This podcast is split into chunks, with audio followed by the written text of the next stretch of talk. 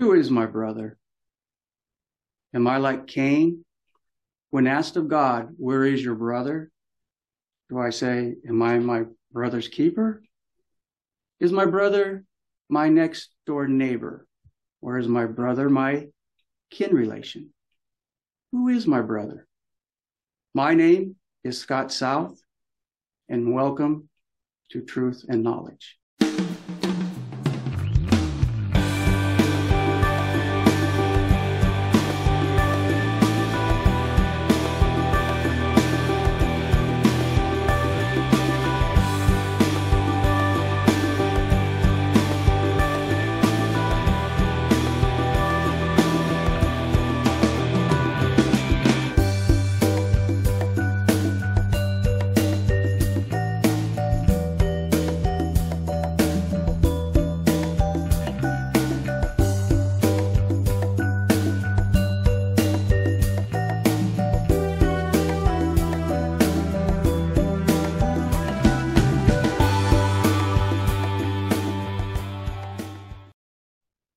Is my brother?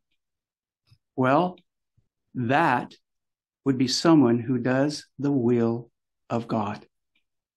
He will believe in God and what God has done for him.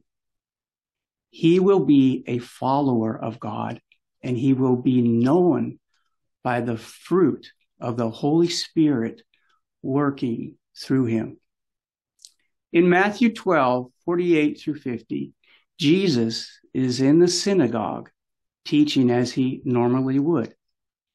And a man comes in and says to him, Rabbi, your mother and your brothers are outside, and they wish to speak to you. But he answered and said to one who told him, Who is my mother, and who are my brothers? And he stretched out his hand toward his disciples and said, here is my mother and my brothers. For whoever does the will of my Father in heaven is my brother and my sister and mother. So you see, so you see, it is an act of obedience that we do the will of God. Those who are obedient to what God is commanding us to do is my brother. We must put forth an effort to obey. It is an act of love when we obey. In John 14, 15, and 21, it says, If you love me, keep my commandments. He who has my commandments and keeps them, it is he who loves me and he who loves me will be loved by my Father, and I will love him and manifest myself to him. Moses had a wonderful relationship with God, and he was highly blessed by God. And God manifested himself to Moses because Moses was doing the will of God. Moses was a commandment keeper of God. Keeping God's commandments requires faith and love in Christ as our Savior, who will provide victory for us to conquer sin in our lives when we walk in obedience. We insult God when we say we love God, but we keep not his commandments. God has told us that we are to be in the world, but not part of the world. We cannot serve mammon and God because if we do, as the Lord has said, we will end up loving the one and despising the other. It is obedience and love to God that we are called sons and daughters of God. You are a child of God when your belief causes you to surrender your life to Jesus as your Lord. A belief that keeps on believing and keeps on surrendering to your Lord. In other words, God's child. If we are God's child, we love our Heavenly Father just as in a parent child relationship. The child realizes that his protection comes from his parents. They feed him, shelter him, they protect him. In response, that child is obedient to his parents. God has given us power as his children. And because he loves us, he gives us freedom of choice. And if we choose to put our will in his hands, he, we will be a part of his family. But if not, we become subjects of this world. We must place our will on the side of God's will.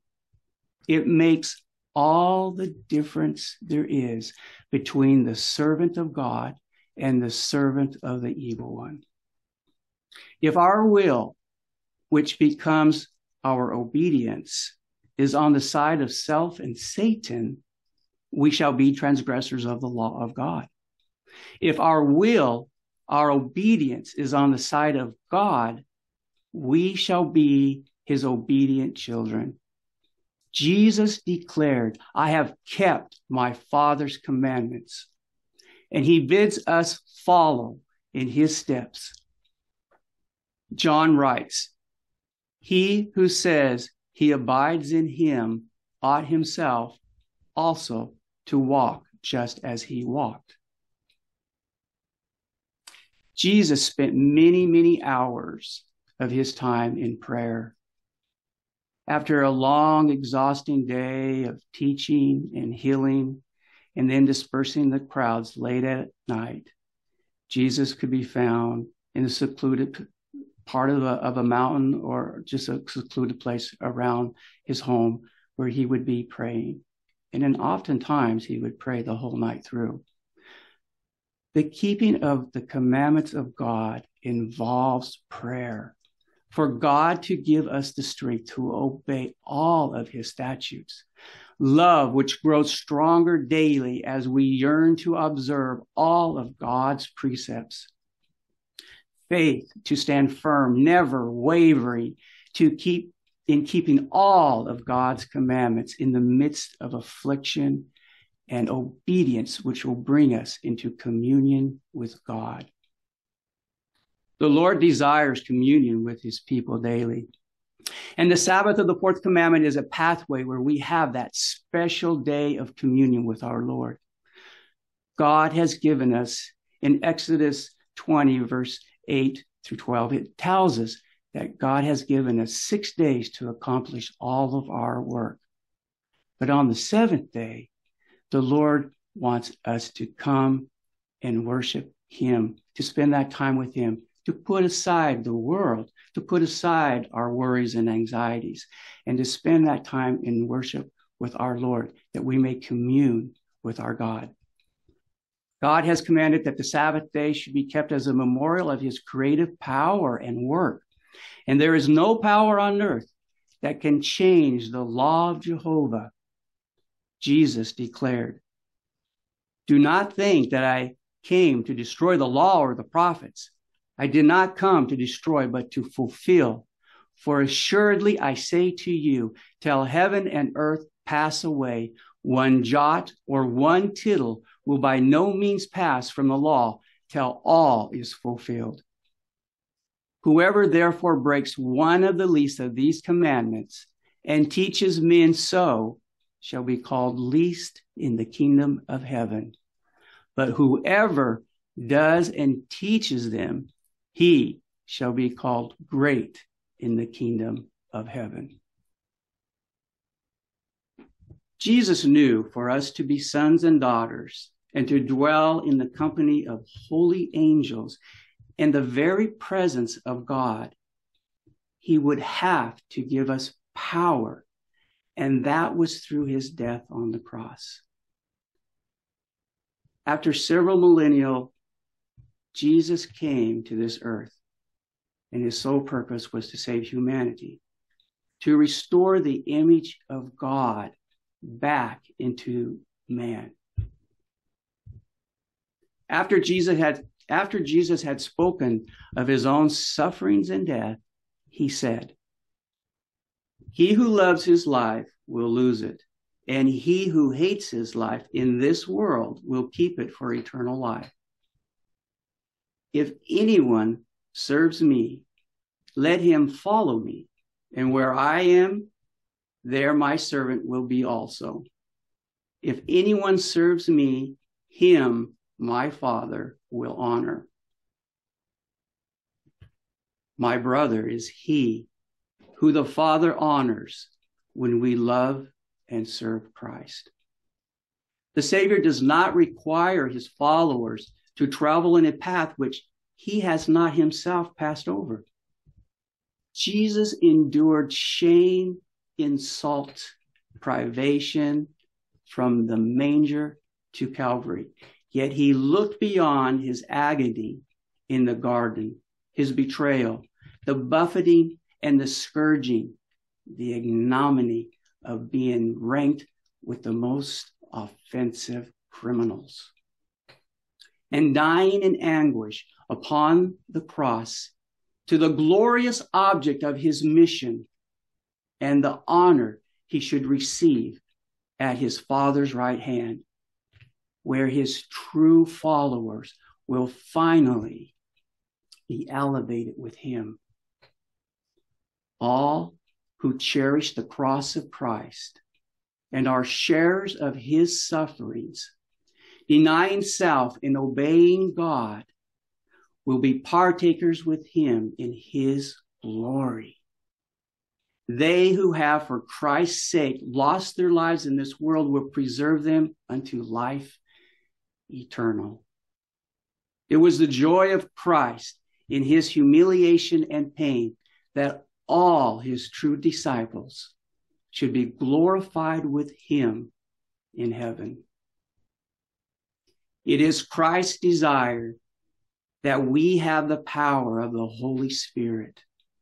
And this is who my brother is, who lives by the teachings of the Holy Spirit who lives with power and humility, showing the world that Christ dwells within him or her by the fruits and by the works they do in this life.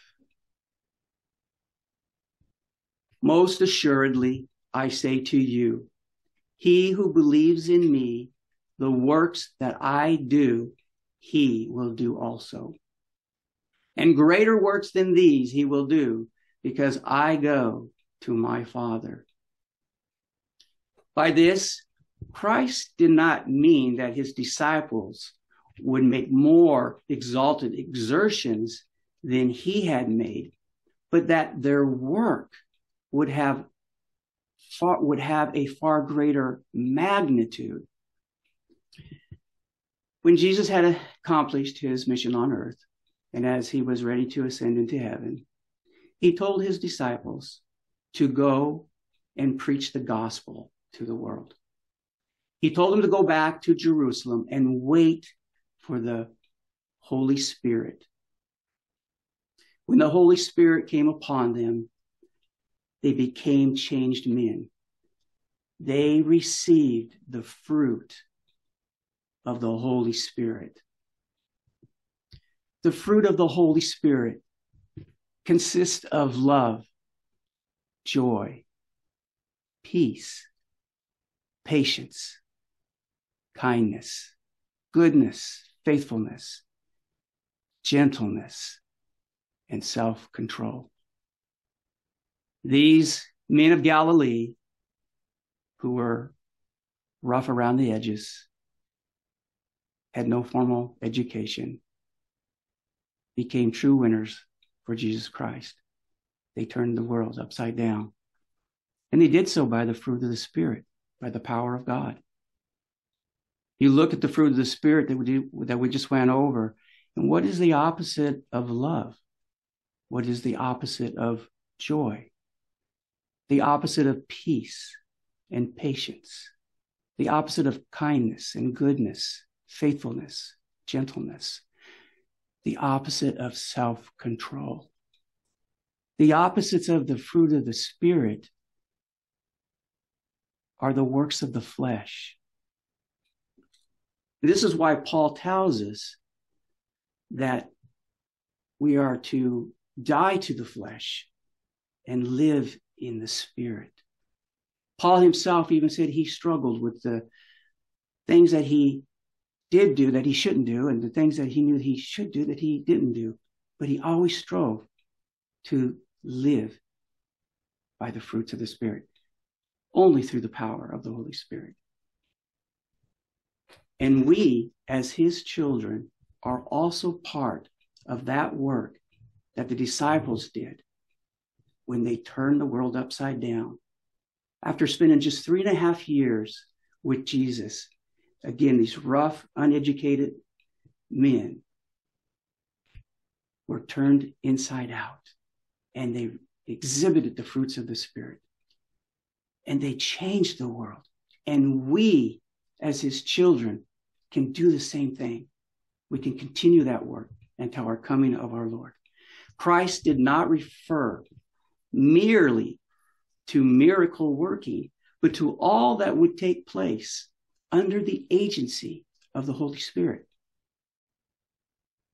But when the Comforter comes, whom I shall send to you from the Father, the Spirit of truth, who proceeds from the Father, he will testify of me, and you also will bear witness because you have been with me from the beginning. We the children of God are now witnessing for God to the world. We are living consecrated lives and causing the world to take notice that we have and are with Jesus. The Savior and his teachings ever showed a relation between cause and effect. To his followers in every age, he spoke, saying, Let your light so shine before men that they may see your good works and glorify your Father in heaven. The man or the woman who has a knowledge of the truth, but whose life does not express its principles, is hiding his light. Children of God let the light be brought from under the bushel, that it may make known the truths of the gospel. The powers of heaven will cooperate and work with the children of God. The grace of Christ will be revealed to teach that man may be renewed in the likeness of God. This is how the world will know the Father and Jesus Christ, whom he has sent. Through his word and through his human agents, we are to be his representatives. Through us, the world will form their opinion of God and of the religion of Jesus Christ. By this my Father is glorified, that you bear much fruit, so you will be my disciples. Religion must be brought into practical service to produce good works. If we do not live to bless others, we are unfaithful stewards and we shall never receive the heavenly benediction. Well done. But God will have a peculiar people of whom it is written that Christ is not ashamed to call us brethren. We will bear his likeness. We are to be a spectacle to the world, to angels, and to men. This is who my brother is. John again tells us He who has my commandments and keeps them, it is he who loves me. And he who loves me will be loved by my Father, and I will love him and manifest myself to him. This is the only true test of character. In doing the will of God, we give the best evidence that we love God and Jesus Christ, whom he has sent. The often repeated words of love for God are of no value unless that love is revealed in our life practice. Love for God is not a mere sentiment. It is a living, working power. The man who does the will of his Father, who is in heaven, shows to the world that he loves God. The fruit of his love is seen in his good works, in his faith, in his love, and in his obedience to the commandments and the will of God. This is who my brother is. God bless.